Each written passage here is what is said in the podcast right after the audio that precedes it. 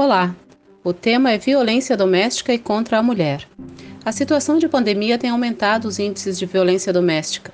Em muitas casas brasileiras, a realidade tem sido de falta de tolerância e agressividade.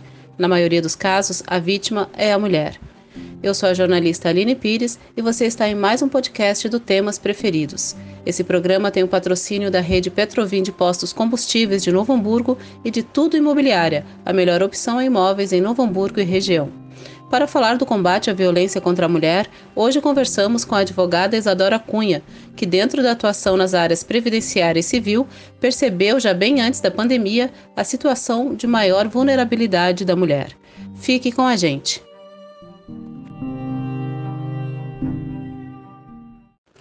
Isadora, seja muito bem-vinda aqui ao podcast do Temas Preferidos.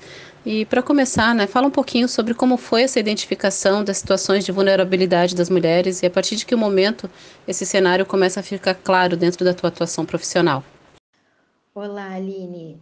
Que prazer participar dos temas preferidos. Bom, a minha identificação aconteceu antes da advocacia, percebendo a posição da mulher nos espaços públicos, na organização da família, do trabalho, da vida íntima, mas com o exercício da advocacia, eu pude perceber que estes desafios são ainda maiores do que eu imaginava, pois não é suficiente que a mulher queira algo para que ela consiga. É quase sempre necessário um esforço muito maior para o alcance dos anseios das mulheres do que dos homens mesmo que estejamos falando sobre um direito. Isso é resultado de uma cultura de desigualdade entre os gêneros, criada à base de muita opressão das mulheres. Essa opressão é uma violência histórica que começa a ser questionada por nós a partir da nossa união, da nossa educação, dos nossos movimentos emancipatórios que visam a libertação dos nossos corpos, ou seja, das funções que o corpo feminino tem na sociedade. É importante a gente falar aqui do que caracteriza a violência doméstica, né? A violência contra a mulher de um modo geral, porque muitos ainda acreditam que esse conceito se aplica somente à agressão física, né? Pois bem, é verdade. Primeiramente, é importante explicar que a violência doméstica é um dos modos de violência contra a mulher, de violência de gênero, como chamamos na área. As falas sobre essa modalidade são mais recorrentes agora por conta da Lei Maria da Penha, que desde 2016 trabalha na perspectiva de prevenção, proteção, punição e erradicação da violência doméstica, que será aquela então realizada contra uma mulher dentro de sua casa, no âmbito da família ou em qualquer relação íntima de afeto, independentemente da coabitação. Isso é, que o agressor ou agressora dessa mulher tenha residido com a vítima ou resida com a vítima. Essa lei prevê cinco formas de se realizar a violência, podendo ser a violência física, a psicológica, a sexual, a patrimonial ou a moral. Portanto, a lei não cria novos crimes, mas sim demonstra que os crimes comuns podem ser utilizados para a realização da violência doméstica eu vou falar um pouquinho das quatro últimas, que acredito que são as menos faladas quando tratamos de violência doméstica. A violência psicológica, então, irá causar danos emocionais, diminuição da autoestima, prejudicar ou perturbar o pleno desenvolvimento daquela mulher, degradando ou controlando as suas ações, comportamentos, crenças, decisões, sendo perpetuada então por ameaça, constrangimento, humilhação, manipulação, isolamento, vigilância constante, perseguição, insultos, chantagens, violação da intimidade dessa mulher, ridicularização, exploração e limitação ao direito de ir e vir, ou ainda outra forma que cause prejuízo à saúde psicológica da mulher e à sua autodeterminação. A violência sexual, por sua vez, vai ser aquela caracterizada em qualquer conduta que constrange a mulher a presenciar, manter ou participar de relação sexual não desejada, podendo ser utilizada intimidação, ameaça, coação ou uso da força, ainda que induza a mulher a comercializar ou a utilizar de qualquer modo a sua sexualidade, também abrangendo o impedimento de usar métodos contraceptivos ou que força a mulher ao casamento, à gravidez, ao aborto ou à prostituição, seja mediante coação, chantagem, suborno, manipulação ou ainda aquela violência, aquela ação que limite ou anule o exercício dos direitos sexuais e reprodutivos da mulher. Já a violência patrimonial é aquela relacionada aos bens da vítima, podendo ser compreendida como qualquer conduta que configure retenção, subtração, destruição parcial ou total dos objetos daquela mulher, sapatos, roupas, livros, álbuns, maquiagem, qualquer objeto, instrumentos de trabalho, documentos pessoais, bens, valores e direitos ou recursos econômicos. A violência moral, por fim, vai ser aquela conduta que configure calúnia, difamação ou injúria, que seriam então as agressões verbais com o objetivo de causar dano aos direitos de personalidade da mulher, que seria o nome, a imagem daquela mulher, a autoimagem daquela mulher, como ela se entende como um indivíduo, honra, boa fama, etc. E ainda, a violência física pode se dar de forma que não estamos habituadas a pensar, como limitar, proibir ou determinar a aparência visual da mulher, como por exemplo o corte de cabelo, o uso de determinadas roupas. E também a violência vai poder se dar através de atos contra os filhos, contra o pet, contra o animal de estimação, enfim, são inúmeras as formas. Por isso, é sempre importante realizar um levantamento de risco da vítima para saber a que violência ela tá, está exposta. Até porque, na maioria das vezes, a violência doméstica se dá por mais de uma forma de violência. E como é feito esse levantamento de risco que mostra que a mulher pode estar sofrendo diante de alguma possível violência doméstica?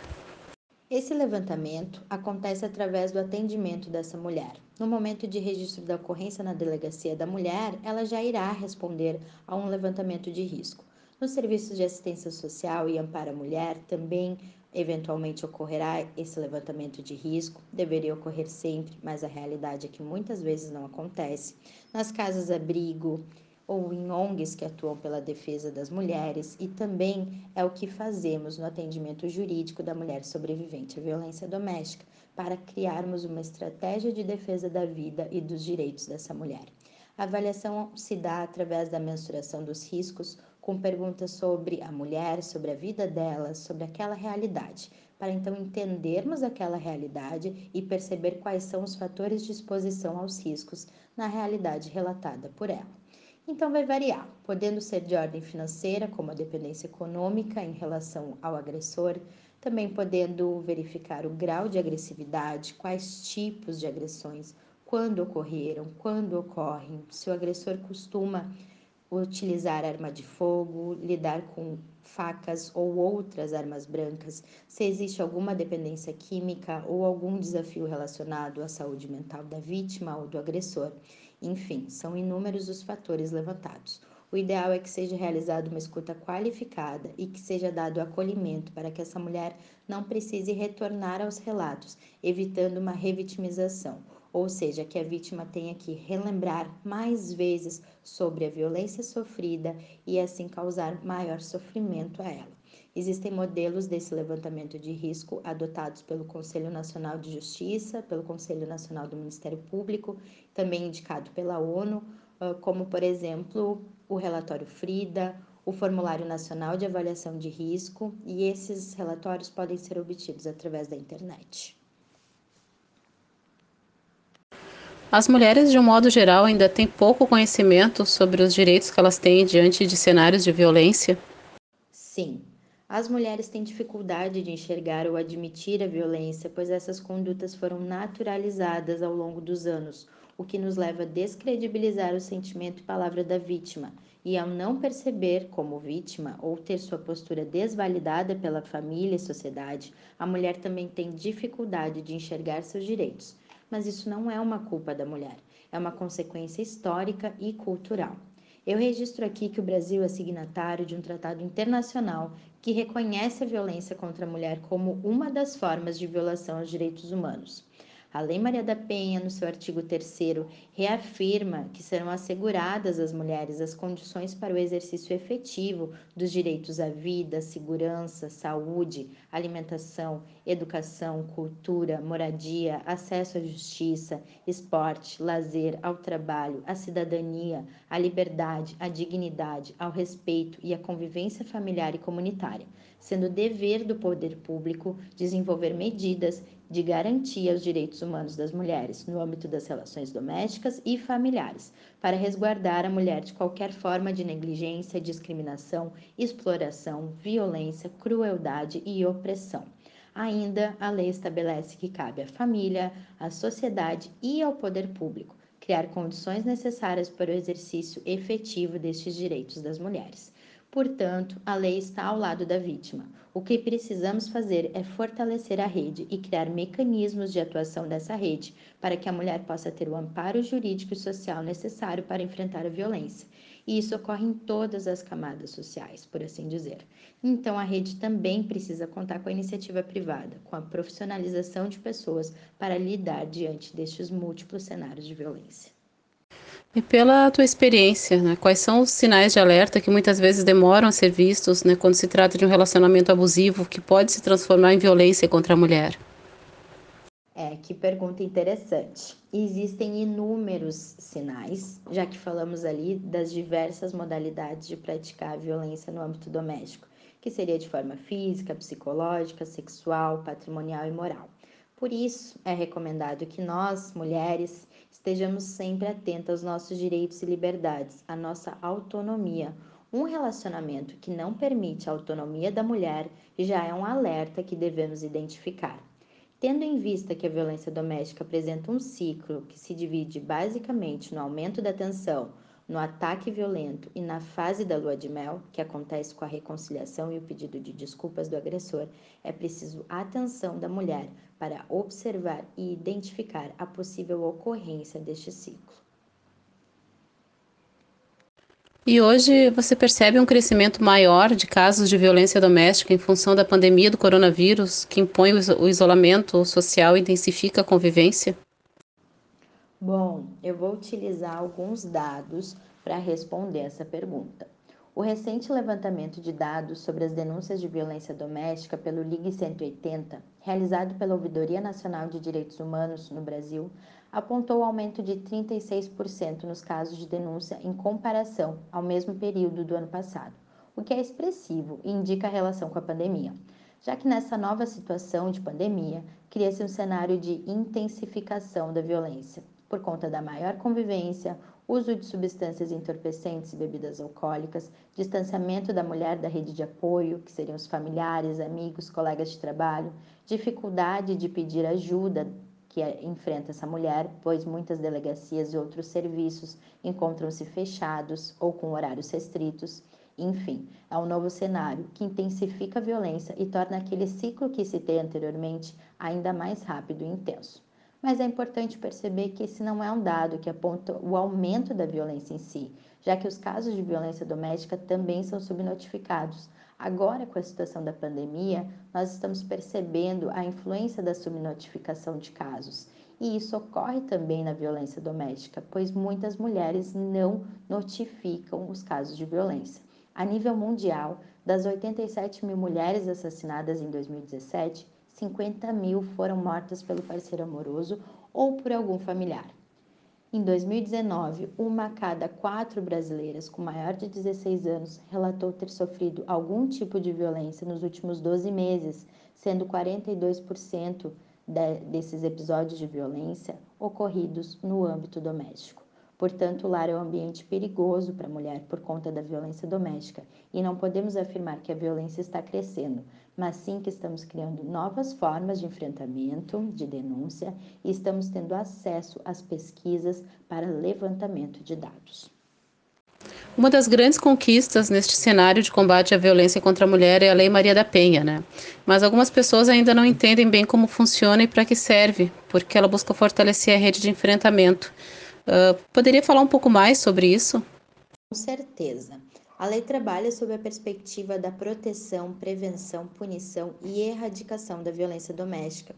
Por isso, ela cria uma rede de enfrentamento à violência no âmbito doméstico de forma interdisciplinar, isso é, abrangendo diversas áreas do saber, como a participação da assistência social, da saúde, do Sistema Único Integrado de Saúde, para atendimento de todas as áreas né, da medicina e também da psicologia, da Defensoria Pública, do Ministério Público, do Poder Judiciário e tudo isso com o objetivo de criar e dar força para as políticas públicas de apoio à mulher, principalmente na prevenção e proteção da violência doméstica. Estas medidas interdisciplinares são previstas para a proteção da vítima e também para o atendimento ao agressor, porque, dadas as peculiaridades que falamos aqui sobre a violência doméstica, é sabido que não basta apenas o encarceramento do agressor. É necessário que a reeducação sobre a temática seja interiorizada pelo ambiente doméstico, pelas pessoas que convivem com a vítima e com o agressor, pela família, pela comunidade. Infelizmente, ainda temos muito a avançar é necessária a conscientização sobre o tema, a educação sobre o conceito de gênero, que é prevista na Lei Maria da Penha para estar na programação das escolas, mas ainda pende de efetivação pelos governos. Enfim, são inúmeras medidas. Por isso, a gente percebe um avanço da lei que não visa apenas a punição, mas um novo ambiente para o enfrentamento à violência contra a mulher. Isadora, muito obrigada pela disponibilidade em falar com temas preferidos, especialmente tocando nesse assunto que é tão delicado e tão importante, que é o combate à violência contra a mulher, a violência doméstica. Muito obrigada e até uma próxima oportunidade. Muito obrigada, Aline. Foi um prazer conversar contigo e participar do podcast Temas Preferidos. Eu fico à disposição sempre e convido todos à união pela rede de enfrentamento à violência doméstica e contra a mulher. É um tema delicado, importante e precisa ser um compromisso de todos. Um abraço e até mais.